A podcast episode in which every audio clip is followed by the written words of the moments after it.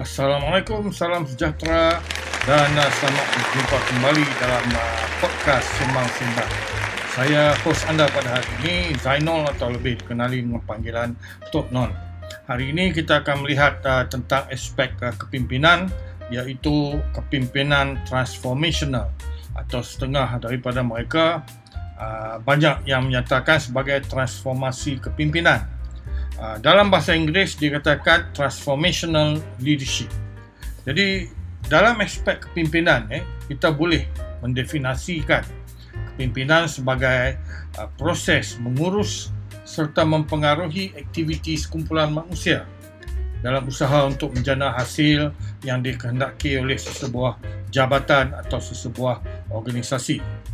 Dan namun dikatakan di sini terdapat pelbagai definisi kepimpinan kalau kita kita buka Mr Google saja dan kita search tentang uh, kepimpinan atau leadership pelbagai teori dan pelbagai definisi dan pendekatan banyak sangat. I think the most top after subject uh, leadership. Dan uh, yang paling mudah didefinisikan oleh guru pengurusan uh, Warren Bennis menyatakan kepimpinan adalah keupayaan atau kemampuan seseorang untuk menterjemahkan visi sesebuah organisasi menjadi kenyataan atau visi sesebuah uh, jabatan. Bagi Benis, pemimpin adalah seorang yang mampu mewujudkan visi dan dalam masa yang sama memberi inspirasi kepada setiap kaki tangan berfungsi beliau iaitu kepimpinan tersebut sebagai komunikator yang sangat baik mengetahui cabaran-cabaran yang harus ditempuh dan diselesaikan. Pemimpin tersebut mesti dapat memperseimbangkan rancangan jangka pendek dan jangka panjang dan harapan organisasi mewakili sambil mewakili model integriti. Jadi perspektif ini dua sudut yang kita patut lihat. Satu, uh, kemampuan pemimpin tersebut untuk memenuhi uh, matlamat ataupun keperluan organisasi dan dalam masa yang sama dikatakan di sini pemimpin tersebut juga mesti menjadi uh, contoh atau model integriti kepada mereka yang dipimpin. Baik, dalam aspek uh, kepimpinan ni dia ada dua sudut yang selalu dilihat pertama sekali dikatakan integriti. Integriti ni kalau bahasa Kedah selalu dikatakan ayam muka. Tetapi daripada sudut bahasa baku kita ni, integriti ini adalah dia kata maruah diri. Selalunya integriti ini bersangkut paut tentang nilai-nilai ataupun values dalam kehidupan kita dan bagaimana kita membawanya dalam uh, sifat atau sikap memimpin mereka yang lain. Uh, sudut yang kedua dikatakan uh, credibility. Credibility ini bersangkut paut dengan prestasi. Prestasi performance dikatakan di sini. Jadi gaya kita melakukan sesuatu, cara kaedah kita melakukan sesuatu untuk uh, mendapatkan keberkesanan serta efisiensi atau kelicinan dalam proses kita uh, mewujudkan hasil yang diinginkan oleh organisasi ataupun dalam sesebuah negara. Jadi kepimpinan ni kalau kita lihat daripada pemimpin, pemimpin uh, tersohor dunia, pemimpin negara, pemimpin organisasi ataupun pemimpin sesebuah uh, syarikat yang kecil dikatakan di sini lebih kurang sama perlu di mana letak bezanya bezanya daripada sudut dia kata di sini adalah pendekatan ataupun kaedah atau gaya kepimpinan seorang individu. Uh, dalam aspek kepimpinan ni dia ada berbagai cara, berbagai pendekatan, pelbagai gaya kepimpinan.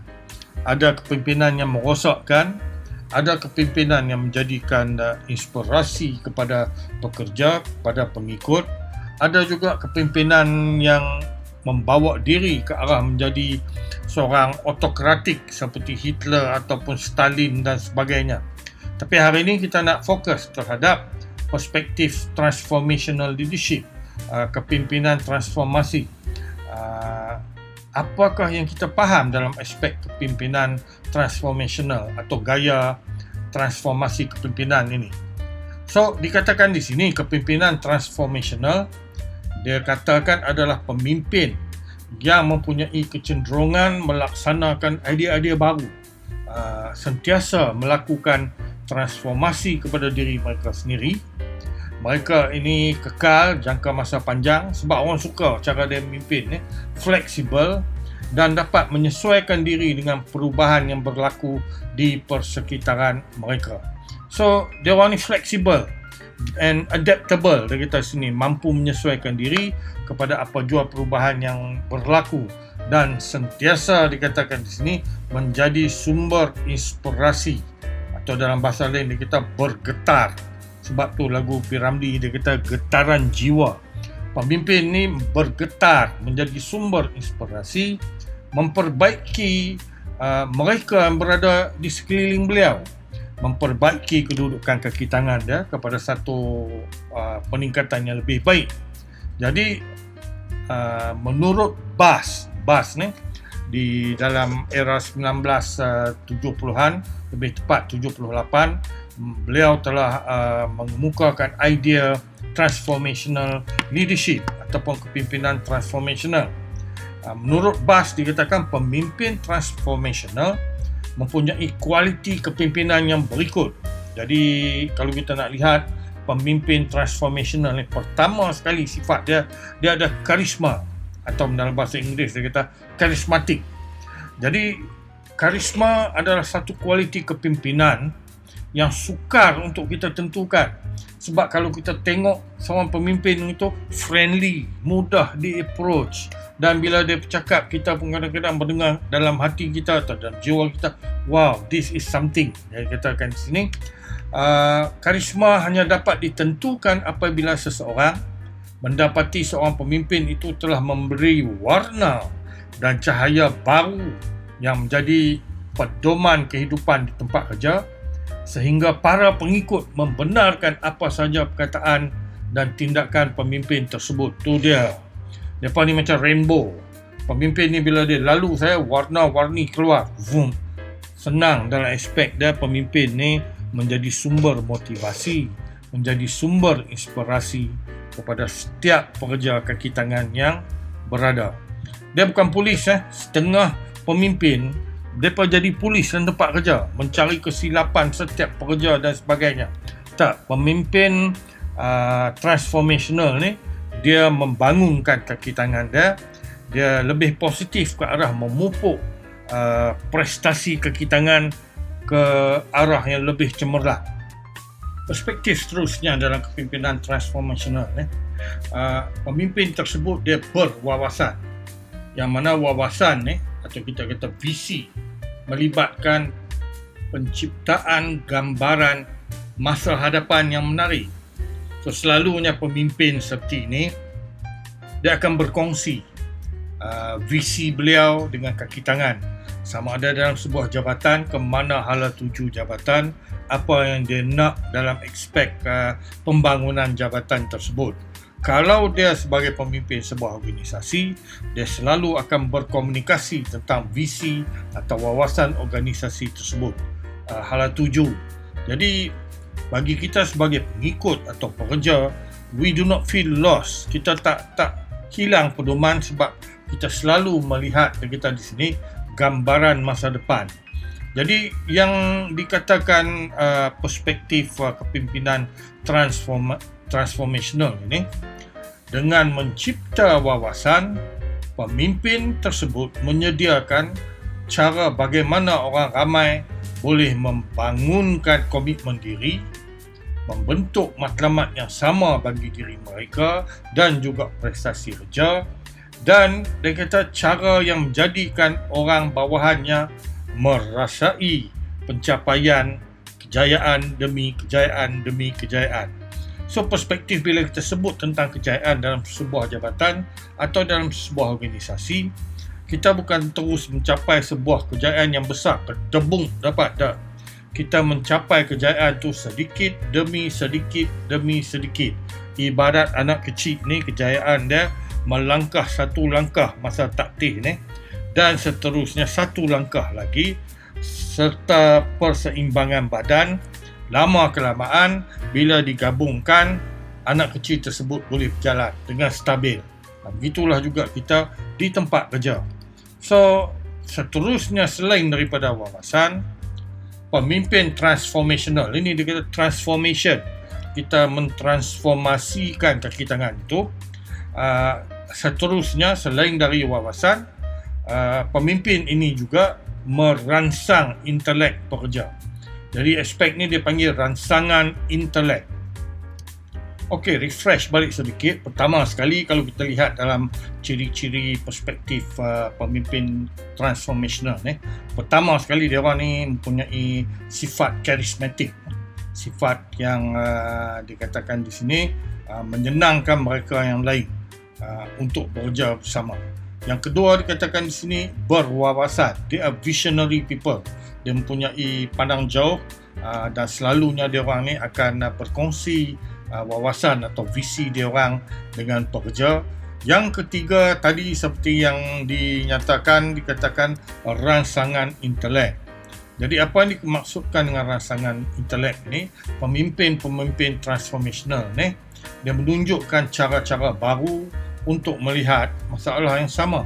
The new way of looking at old problems. Cerita di sini selalunya pemimpin yang seperti ini uh, mereka mencabar sempadan yang sedia ada dan mencabar individu atau kaki tangan yang meletakkan diri mereka dalam penjara mental pemikiran yang jumut atau tertutup. Jadi apa yang dimaksudkan di sini? Kadang-kadang kaki tangan ni kita selalu menghadapi masalah kalau sukar tahap kesukaran masalah tu tinggi automatik dalam pemikiran kita kita kata tak boleh susah sukar. Tetapi pemimpin transformational ni dia akan mencabar kita. Dengan dia akan menunjukkan kita uh, looking at all problems different way different perspective. Dia akan mencabar kita melihat masalah yang selalu berulang kali dalam perspektif yang lain dalam kacamata yang lain. Ibarat kata kita tengok cara lain lah kalau dulu kita pandang terus, sekarang ni mungkin dia kita looking at an angle. Tidak ada masalah yang tidak boleh diselesaikan jika kita mendapat perspektif masalah itu dengan cara yang betul. Selalu dalam pengurusan dia kata masalah yang berlaku di tempat kerja ni adalah masalah yang sama tapi dia pakai baju dia berbeza hari ni t-shirt warna putih, esok warna biru, lusa warna oranye dan sebagainya. Jadi kita wujud di tempat kerja untuk menyelesaikan masalah. Pemimpin transformational ini dia akan push kita.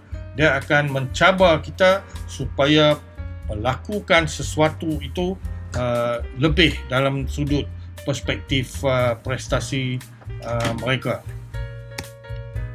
Seterusnya dalam aspek kepimpinan transformational ini uh, satu elemen yang unik adalah inspirasi ataupun inspirational.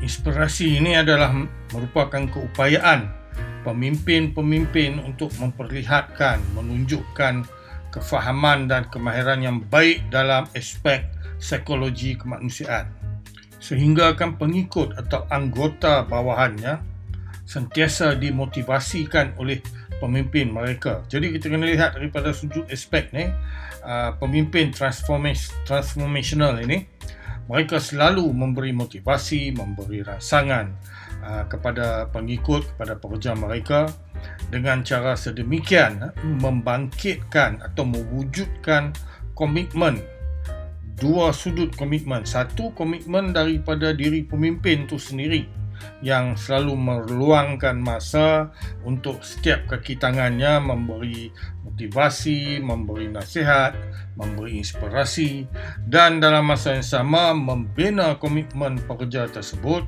dalam menjana hasil kerja uh, yang berprestasi tinggi dan akhirnya membawa kepada peningkatan produktiviti organisasi tersebut. So dalam kepimpinan transformational ini ataupun transformasi kepimpinan ini selalunya ia membawa pendekatan ke arah anjakan paradigma ataupun shift in paradigm anjakan paradigma ni ke arah menekankan konsep Pertama, bekerja dalam pasukan. So pemimpin transformasi ini dia, dia nak kaki tangan dia, jabatan dia ataupun sesama jabatan-jabatan yang lain bekerja sebagai satu pasukan kerja. Dan dalam masa yang sama yang kedua, pemimpin transformasi ini mereka mewujudkan suasana kerja yang kondusif dan harmoni. Uh, dia katakan uh, open uh, work environment kita boleh dari masa ke semasa uh, berkongsi pendapat, sharing of ideas dan uh, berdiskusi, uh, brainstorming dan sebagainya dalam keadaan kerja yang kondusif dan harmoni uh, tidak wujud sebarang penekanan, stres dan sebagainya. Dan yang ketiga, pemimpin transformasi ini dia selalu menggalakkan kaki tangan dia untuk melibatkan diri atau dia kata penglibatan kaki tangan. Uh, dalam bahasa Inggeris ditekankan aspek ni dia kata employee engagement serta mewujudkan budaya membuat keputusan bersama ataupun uh, group decision making culture budaya membuat keputusan dalam sebagai satu pasukan sebagai satu kumpulan uh, bagi kebaikan jabatan mahupun dalam kebaikan organisasi.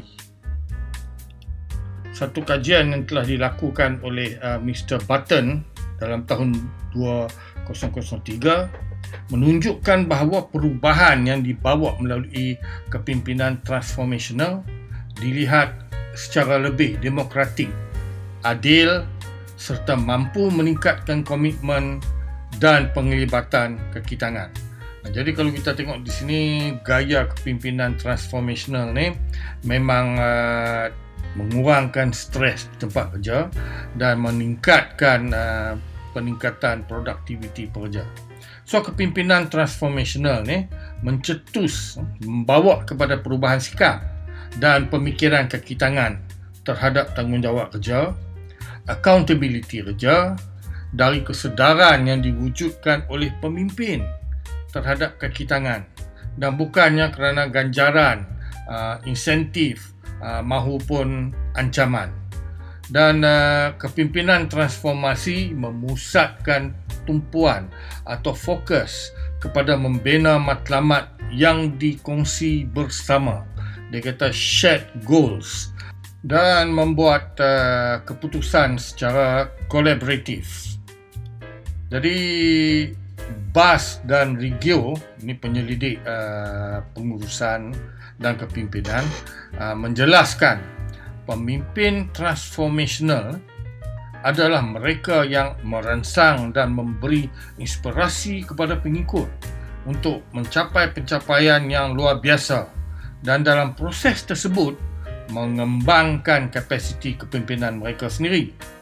So, pemimpin transformational ni membantu pengikut berkembang dan berkembang menjadi pemimpin dengan memberi respon kepada keperluan pengikut secara individu dengan memberdayakan mereka dan menyelaraskan objektif dan matlamat bersama iaitu matlamat pengikut, matlamat pemimpin, matlamat pasukan dan organisasi yang lebih besar yang kita selalu termakan sebagai common goals. Ha, jadi makna kata matlamat uh, yang mempunyai persamaan dalam aspek pekerja, pemimpin, uh, pasukan dan juga organisasi.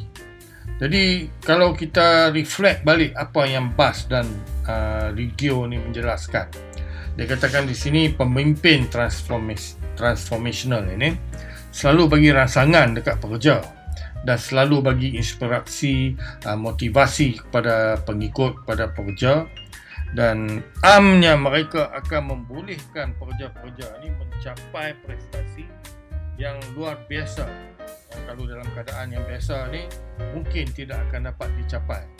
Ah, ini wujud di atas sokongan yang diberi oleh pemimpin tersebut dan uh, juga pemimpin transformational ini menitik beratkan tentang perkembangan uh, kepimpinan diri mereka sendiri dan juga dalam masa yang sama membentuk perkembangan kemahiran serta pengetahuan kepimpinan di kalangan pengikut mereka.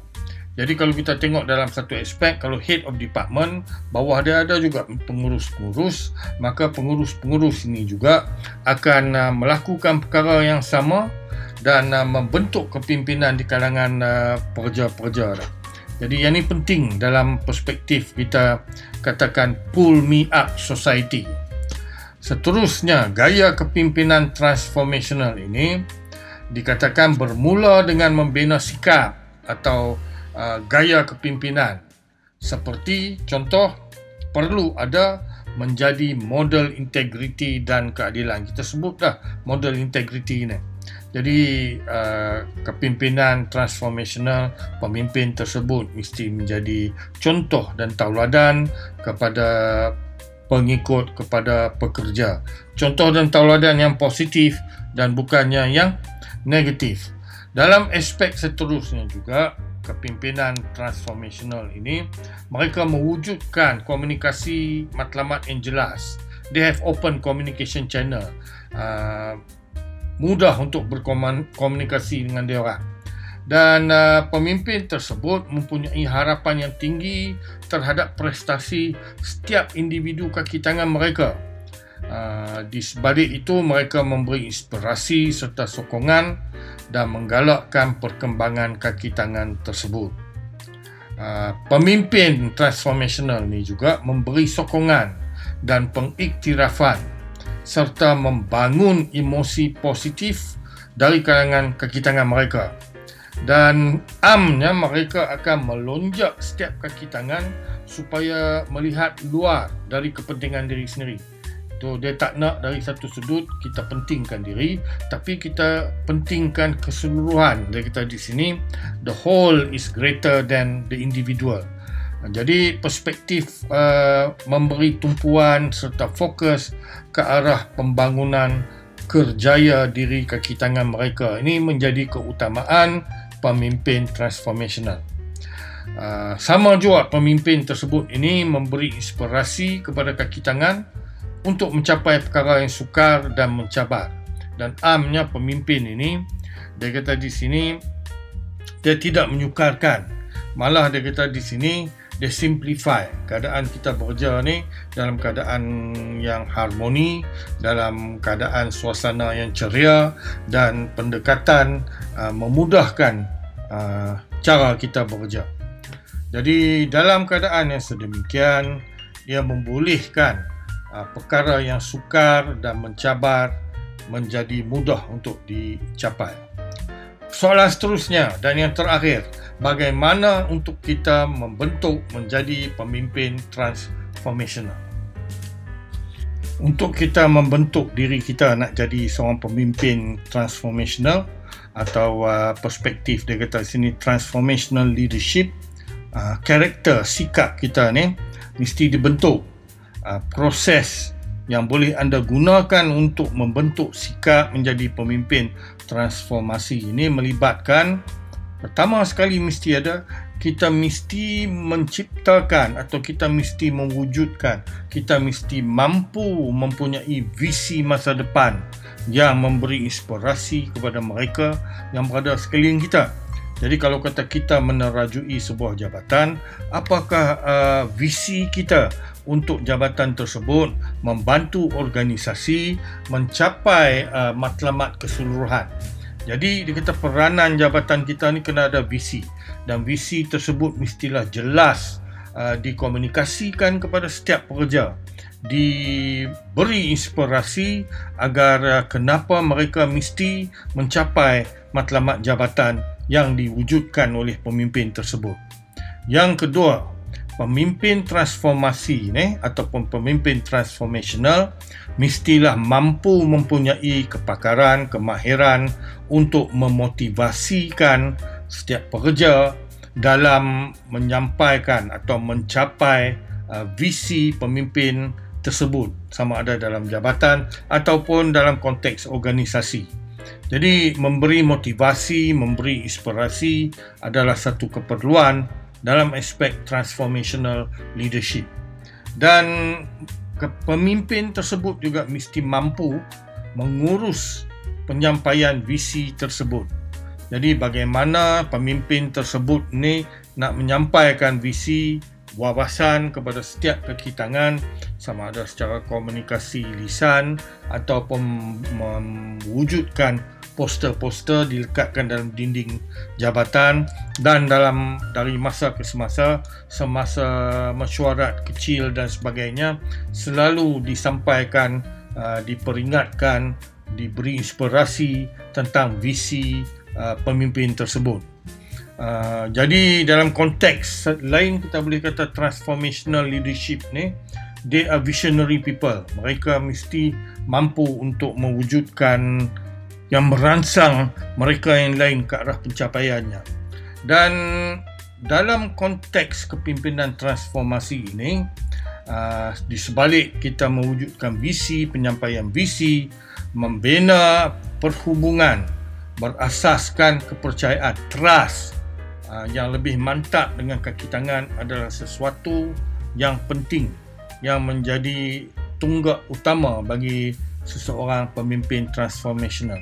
Trust atau kepercayaan ini penting sebab kalau uh, kepercayaan pekerja terhadap uh, pemimpin tersebut uh, hilang uh, susah untuk kita mendapatkan komitmen dan uh, penglibatan kaki tangan tersebut. Dan ini akan uh, mengganggu gugat produktiviti sesebuah jabatan.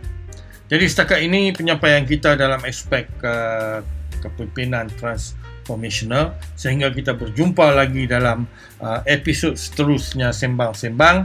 Uh, be safe uh, jaga distancing. Uh, covid itu benar. Uh, intubation dalam hospital itu benar dan kematian itu benar. So take care.